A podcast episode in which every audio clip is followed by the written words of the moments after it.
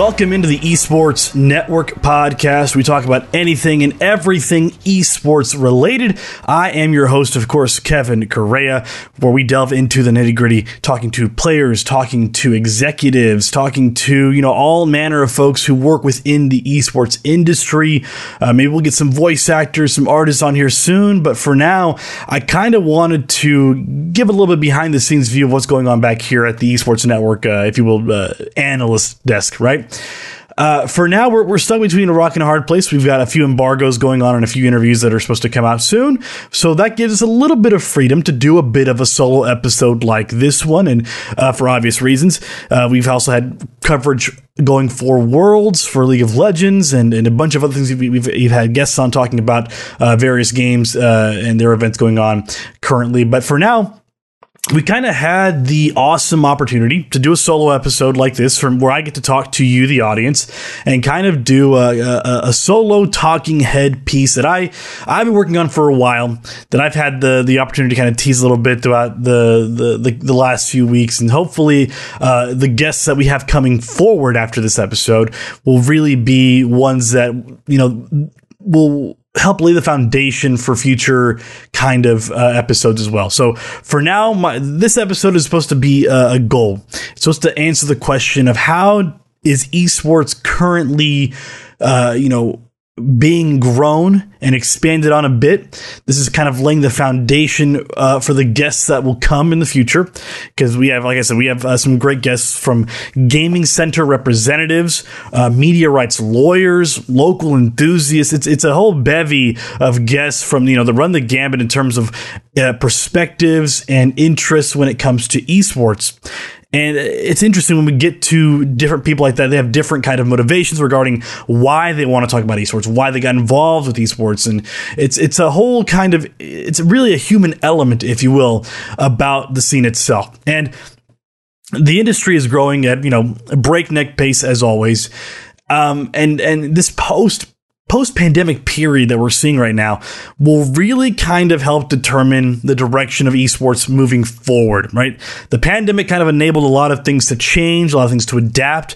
We saw some regression a little bit from not just uh, the esports industry, but also traditional media outlets, tr- traditional media and how it's consumed. We saw some form of it being uh, regressed and some of it changing and it also having to adapt. A lot of us, you know, had to work from home, which is the current, you know, uh, phase for me right now. And with that, we kind of have to move into this new post pandemic period where the changes are, are, are, taking root and now things have to kind of you know show the numbers for for lack of a better word. And with that we kind of saw i know I, during the pandemic i saw a lot of uh, the gaming centers in my area slowly start to close down or, or, or cut back and have some small layoffs here and there. It was a really a tough time for a lot of people not just in the esports industry obviously but targeting these the this demographic specifically when it came to working in the industry because a lot of it had to move off you know, online at home, which is difficult for a lot of people who don't have the means to do that. And so with this episode, I'm hoping to kind of bring to light not just the ways that esports is is you know returning, re-rising, if you will. It, you know, kind of saw a dip, but now we're re-rising to the occasion of esports, but also how it can continue to expand and what avenues you can possibly look for there. And of course, of course, these topics will be discussed further in depth as well as uh, many other little facets here and that I can't get to in you know a 20 30 minute episode or so. Uh, but these topics will be further emphasized on with future guests we have coming up, the ones that I teased uh, a few minutes ago. So let's delve into the re-rise of esports in this post-pandemic period, right? Like I said, uh, how do you grow esports in this new kind of era. If this is a new era, we're, we're all walking into almost, uh, you know, a year and a half, almost two years now since the pandemic shut everything down and things have slowly kind of come back up. And now we're seeing a, a kind of more interest in esports now than there was before the pandemic. So, how do we expand on that growth? Well, I have here a list of a few topics, a list of a few uh, bullet points, if you will. And from there, we'll delve into the details of each one of them. But for now, the first biggest bullet point, I think, is lowering the barrier of entry for esports. And what I mean by lowering the barrier of entry, right? Right now, um, it is kind of expensive to to get into gaming in general, right? You need a console up front if you want to if you want to play online, if you want to compete. If you want to do any kind of uh, community driven aspect of things, you have to have a decent enough setup to get that going. Now that can be from a console. Right now, a PS5, Xbox Series S can run you anywhere from, you know, three, four hundred dollars, depending on what you need. From games, co- controllers, uh, the console itself, the internet access you need for it, the, uh, you know, the memberships needed for it, you know, Xbox Live, uh, PlayStation uh, Plus, I believe it's called and from there it just it's it's it's a few hundred dollars before you can even start to enjoy the game itself and and before that even you know start to think about competing. So for PC players and, and for, for people hoping to get into the PC uh, sphere of things, it's it's a little bit more expensive. You know, a, a laptop, a you know a decent enough laptop will run you easily four hundred dollars, and like, like, I said, that's not including the internet access. That's not including the price of certain games, the you know whatever you need to get yourself up off the ground to play those games. It's a pretty high barrier of entry for esports compared to traditional sports. Uh, for example, from what I remember a few years ago, signing up for Little League cost fifty to sixty dollars. Uh, the bat, the glove, relatively cheap items. Uh, a few balls here and there, super cheap. Cleats, plastic cleats. You're easily talking about a few, you know, two hundred dollars max in terms of equipment, setup, upfront costs, right there, and before you, you know, on the field. That's relatively cheap the barrier of entry for esports and just in general gaming itself can be at times i'm not going to say it is definitively expensive right now it can be somewhat hindersome for new people to get in new people interested to get in.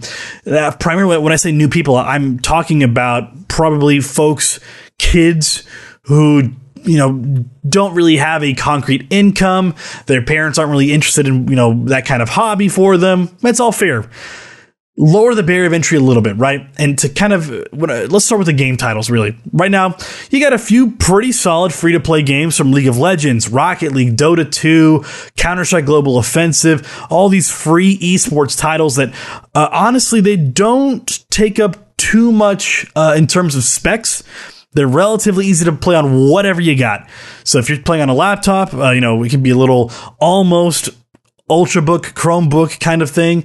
Doesn't have to be that exactly but you know it's sometimes it, it it's it is what we have and that's what we have to play with.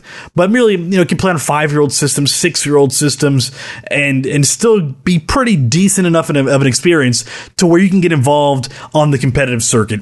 And most importantly, you have to have continued development and support for these titles. If you end up buying, you know, uh, not buying, but you know, getting involved with Warzone, and you buy a, a Call of Duty game, the, the you know the, the the disc itself, you want the support behind it to be continued for at least a good solid two or three years, right? Get your get some some mileage out of the game. Call of Duty is probably a bad example because they release a new iteration of it every year.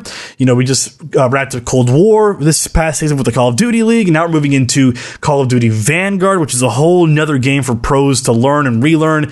It's it's a lot of having to figure out which developers will take what direction with, with Call of Duty. But with, with games like League of Legends, Dota 2, they release, you know, uh, patch notes. They do hot fixes they're generally on top of things when it comes to developing the game, making sure that it's competitively balanced as much as possible, as well as also keeping it entertaining enough, right? You want some different skins, you want some different, uh, you know, not, not, gimmicks exactly, but different features to be included. For example, you know, I know there's talk of the the Chempunk tra- uh, Dragon coming into League of Legends for next season. That's that'll change things up a little bit, you know, make it more exciting to play, make it different enough to where players will be, you know, stay intrigued and stay with the game.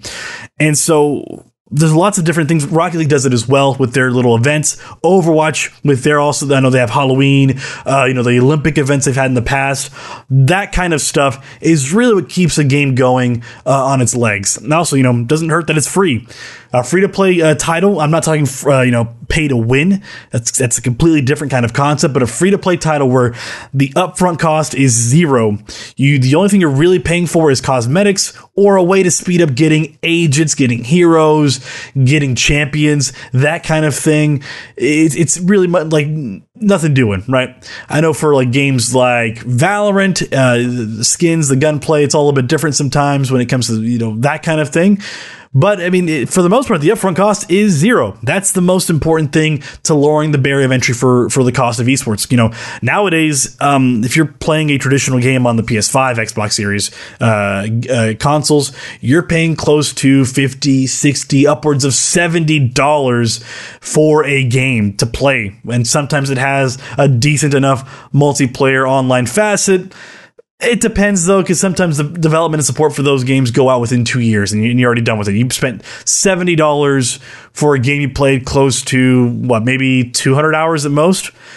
For a lot of people who have got into League of Legends and Valorant already, you see upwards of a thousand hours, and it's pretty insane what that zero dollar cost will do for a game also mean you know Fortnite and stuff like that. You know that Fortnite will probably be the game that that is the most gimmick like featured uh, gameplay out there, which is you know awesome to hear. But uh, you know it is Fortnite. People have their thoughts on it. That's fine. Uh, it is an esport, however, so we, we have to sometimes talk about it. But another big, big kind of point into lowering that barrier of entry is increasing access to technology, right? You have a, a, a, bevy of opportunities to kind of explore technology within schools, within university campuses. Libraries are also uh, public areas where th- you know gaming can really take hold. Back in the old days, you didn't really have that option. You pretty much had to depend on you know in the '80s it was the arcades. Uh, in the '90s and, and, early 2000s, it was you know going to a friend's house somewhere that you knew. You had to kind of have the initial uh, step to another person who knew a person or just kind of a friend of a friend who got can get you access to a console.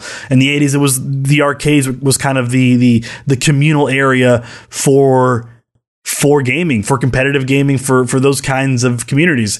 Now you're starting to, you're starting to see especially in 2020 we're starting to see a lot more of these gaming centers pop up. A lot of the the gaming centers you know uh, in my area we have esports stadium arlington. We have the, uh, the, the kind of gaming cafes here and they're opening up. You have areas up in frisco. You have areas in plano. Uh, just recently we had in grapevine uh, up in uh, the northern part of, of the dfw metroplex we had the belong gaming arena open up their second location in the state states here, which is I'll I'll, I'll have a whole episode on that later on. We'll get some representatives out there and, to, to talk about um, their brand new opening. It just opened up like not even two weeks ago, which is awesome. But those centers like that, they they cost maybe what four, five, six dollars an hour to play on a very high end PC. I mean, today I saw 3060 for an RTX 3060 for the first time in person. Insane to me. I haven't seen one in, in, in since the pandemic started. Right, so it's it's insane to me that you can pay four, five, six dollars, a fraction of the cost of what it you know it takes to build a PC of that magnitude but it's brought down to a very scalable, very easy to kind of uh, you know pay for that hourly rate, and sometimes even the membership rates are, are well worth it because you know if you just map it in your head, right, a, a decent PC nowadays will cost you easily eleven hundred dollars to get the monitor, the peripherals, to get the chair, the you know the desk, the the, the exact specs you want, easily upwards of eleven hundred dollars now you, you, can make some arguments here and there. You know, oh, okay, Kevin, you can you know you can take out the graphics card, just play an APU. That's uh, look for what these gaming centers are offering. Eleven hundred is like the bare bones minimum for, is what I'm saying. It it would take you how many hours of continual playtime to add up to the cost of that PC? It would take you probably a good solid few months to rack up enough, you know, five, six dollar hours to actually you know, come up to that cost and, and say like, oh, I should have spent that money on a PC. And, you know, the membership rates are easily, you know, 30, I've seen 30, 40, $60 at a time a month, which again isn't awful. $60 a month puts you well in the neighborhood of about, I think 600, uh, probably $700 or so to kind of get yourself going, which is not, again, it's still a few hundred dollars below the PC you're playing on. And, you know, not to mention they also have, you know, the consoles as well, which is pretty fun to kind of get your hands on one to see if you want one or not. It's, it's, it's always a good thing to have more of these gaming centers, more of these gaming cafes pop up. And, uh, for the most part, you're seeing them kind of being put into, into strip malls. You're seeing them put into areas where there's high foot traffic near schools, near, uh, you know, popular destinations and that's helping reach out to you know not just not just lower income communities but also to a crowd to an audience that hasn't seen one in person before which also kind of helps uh, bring that barrier of entry down for a lot of people who's like oh well i can just play here. Once these are successful you kind of see more them popping up here and there. And it's it's very evident why they keep popping up right the Belong Gaming arenas that I've, I've I went to uh, a few days ago, brilliant, right? It was awesome. I, I, loved it. It was great. I saw pictures of the Pearland location they had. I've seen a few uh, schools pop up with their own gaming centers, with their own gaming arenas, and kind of take advantage of it. That's that's that's a good way of lowering that barrier of entry to esports.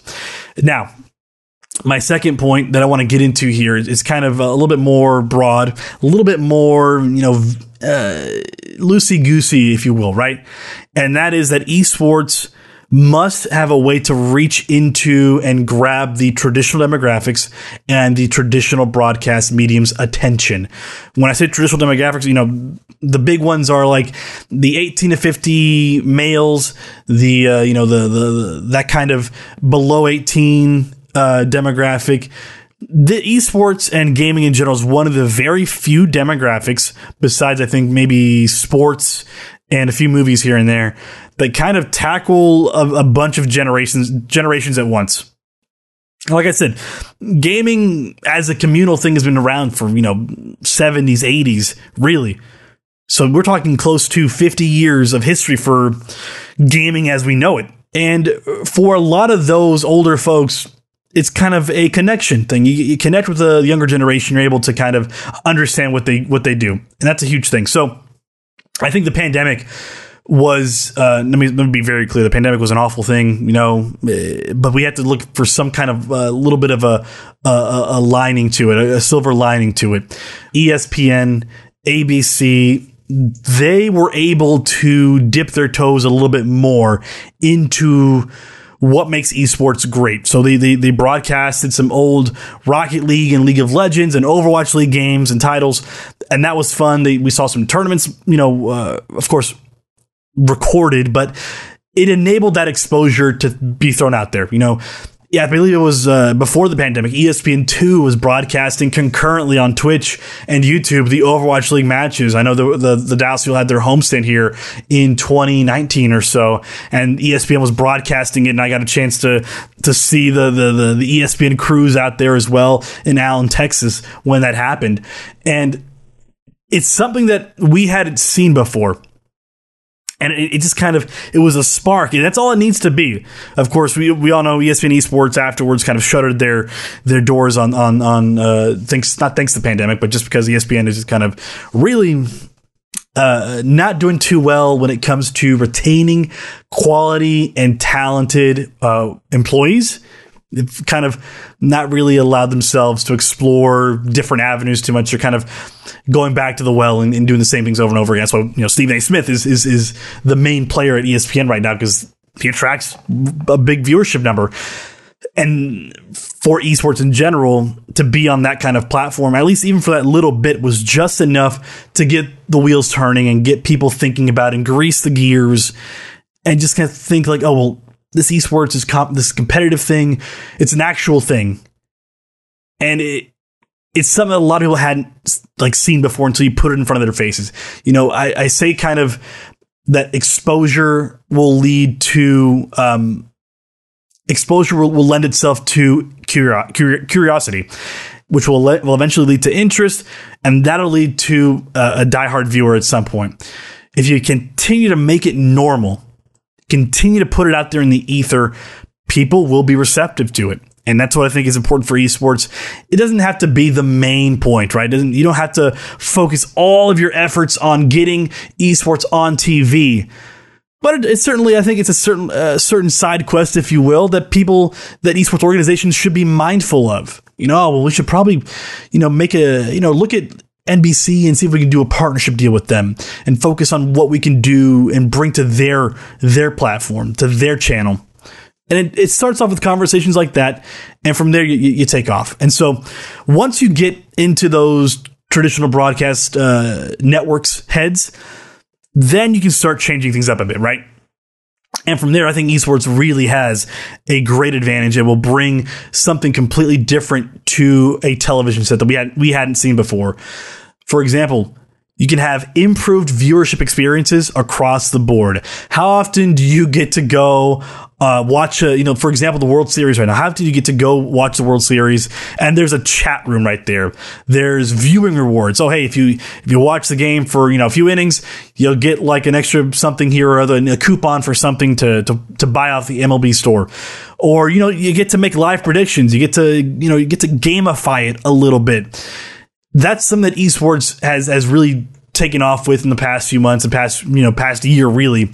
When it came to viewing awards live predictions kind of embracing you know the you're watching the game. Why not make the watch itself a game? You know you're gamify it all. Why not? The pros are playing the game you're playing the game while watching them. It's an interesting dichotomy that we will continue to explore in the coming months and, and years. And it's something that people haven't really been mindful of. They kind of seen it pop up here and there, but it, it makes it so unique that it keeps people coming back at times, you know? But like I said, that kind of gamifying also lends itself to betting and esports betting when and, and esports gambling, if you will. So that's an even bigger audience right there for for gambling and, and betting. And of course, the biggest thing of, is allowing easy accessibility to teams, players, and personalities for viewers and fans, right?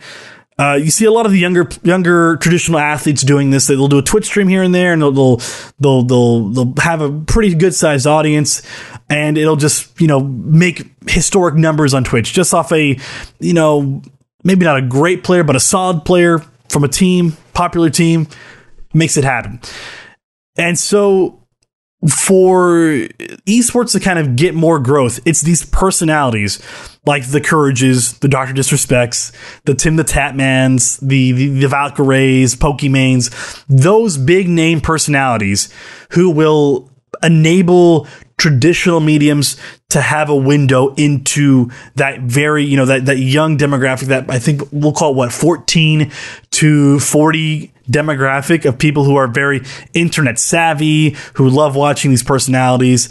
Once you have the networks in, you know, tapping into these personalities, you'll see that ex- that accessibility be used to you know the, the, fullest degree, if you will, and that'll just you know that goes back to points from the schools, the gaming centers, all that stuff, looping that back in. You know, once you have those personalities, then you have, you know, watching in the gaming center, you can watch on ESPN the latest uh, Overwatch Rocket League match, right? I mean, that's probably not going to happen, but it's fun to think about. It's and a lot of this stuff I'm talking about is, like I said, big picture, vague kind of things that we'll get into with further guests down the line. But there, there, there does have to be some kind of tapping into the mainstream networks to get that exposure. Now, one last thing I want to hit on here concerning the traditional way of things being done. Uh, esports right now, it's still in its infancy, right? We're, we're seeing it in its kind of, I would call it a third wave of growth where bigger corporations, bigger companies are getting involved. They are kind of consolidating a few things here and there. Leagues are being franchised. You know, teams are starting to be geolocated here and there. Still, jury's out on what exactly is, will work best for esports, right? But a lot of esports still remains uh, number one unfranchised and number two uh, there's no kind of revenue sharing system between any of these teams right right now if you do bad in, a, in an esports scene most organizations will like, oh, we're just going to sell the team and we're just not going to be in that scene anymore. We're not we're not getting the gains we'd hope to see on it. A big thing that a lot of esports teams, not the organizations themselves, but the teams should focus on doing is encouraging a revenue sharing system. I mean, hopefully the league, but even more hopeful is like the esports industry as a whole, some kind of revenue sharing system where these players, these competitions, um, can ensure some kind of small uh, uh, salary. You know, just make sure there's a standard a standard for the leagues coming forth. That's all. That's all. Pretty much anybody wants. You know, MLB does it, NBA does it, NFL does it. There's a revenue sharing system that is enabled that encourages these franchise teams to really focus in on uh, and, and actually kind of be rewarded for playing in the in the league, which is should be happening anyways, right? But for right for now, if you remain unfranchised, uh, you kind of live and die by your competitions, right? You kind of, if you don't win a tournament or you don't win a few tournaments here uh, in a row and, and, the organization doesn't really want to back you anymore because it's, it's costing them money to keep you going, it's an issue, right? But within some kind of revenue sharing system, specifically for teams, it'll make it work even better. Um, one thing I would note here I want to talk about the overarching organizations very quickly is that we need to kind of do away with the traditional notions of an ex, you know a, an expected return on your investment or a guaranteed minimum return on your investment. Things are kind of moving at a breakneck pace right now and what isn't working right now doesn't mean it won't work a few months down the road. And so the investment kind of uh, angle of a lot of esports organizations is focused on returns. That needs to kind of uh, change at least a little bit, right? Understand that you just want to make as much money as possible on your on your investment. Understandable, completely. However, if this industry doesn't grow, you know, we say it on this, on this podcast over and over: a rising sh- uh, tide lifts all ships, which it should. If you don't continually try to reinvest that money and kind of give back to the organizations that enabled your investment in the first place, it's kind of difficult to see the industry growing at a faster pace. And like I said, we'll get into this more with some guests further down the line, but for now, it's kind of like like live or die on these either you know angel investors sometimes saving an esports organization at the last second or investors kind of you know coming together. And say hey we can we can really you know help this organization out and we can ensure some returns here and there. But for the most part we need to help them out because you know it's, it's either the right thing to do or it'll it'll help the industry as a whole. Besides that, there's there's a lot of avenues there for investors and any kind of financial uh, backing to really get going. So, like I said, we'll get into that a little bit later with other guests, but it, it's something it's something to think about a lot of these points aren't really just like advice for esports, like, oh, esports should, should do this and that and all that. It's more just like general guidelines that, that people should be looking at moving forward. Like I've, I've always mentioned before, 2020, the, the decade of 2020 will literally be the foundation for a fourth humongous wave of esports moving forward into the 2030s and beyond. And it starts with, of course, the grassroots scene and the financial backing of those scenes.